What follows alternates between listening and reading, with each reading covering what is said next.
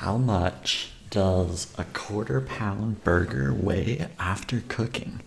Now, when you go to a restaurant, you probably think, hey, I'm getting like a quarter pound burger, or sometimes it's like a third pound, right? They advertise that uh, you're getting a nice big juicy burger, you know, 0.25 pounds of, of, of pure beef. Well, you know what? That's just sort of a marketing play. Because most sandwiches are quarter pound uncooked. So, say you got the burger, and to give you 0.25 pounds uncooked, well, that's a quarter pound. But what it really means is you get a little bit less after the cooking process. So, went on to our good friend Google to kind of get to the bottom of this. And a sandwich will start off at four ounces, okay, or the, sandwich with that, that beef, it'll start off with the four ounces, and then they'll cook it. And a typical four ounce patty cooked will drop down to 2.8 ounces. I did some math, okay? So one pound is 16 ounces. And if it comes down to 2.8 ounces, that's 0.175 pounds. That's not a quarter pounder, that's a fifth pounder. So now you got, you know, it, it's, it's under a fifth actually, but uh, 0.175.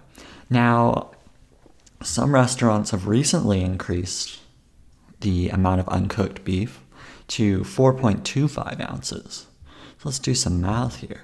4.25 ounces, that's a little over a quarter pound uncooked, but 4.25. And then if if you're losing basically they're saying so four ounces goes down to one point or goes down by 1.2 ounces to 2.8 let's assume that i mean just conservatively here you're going to lose 1.2 ounces from cooking a 4.25 so that'll bring it down to 3.05 ounces for this increase 3.05 divided by 16 it's 0.19 pounds. So this is conservative because you would think that you'd lose more from cooking a bigger patty. So i would even say it's a three ounce but anyway i'm being conservative so assuming you get 3.05 ounces, that's 0.19 pounds. That's still not even a fifth of a pound.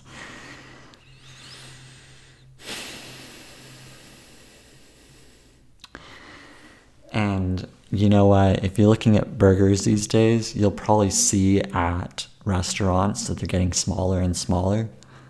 Mm. And they're adding more. Maybe they're adding more liquid, maybe more oils between the patty, so that when you do cook that burger, it probably drops even more. So you'd be lucky to get a fifth of a pound on your next burger when they say quarter pound. Just something to consider, just throwing it out there.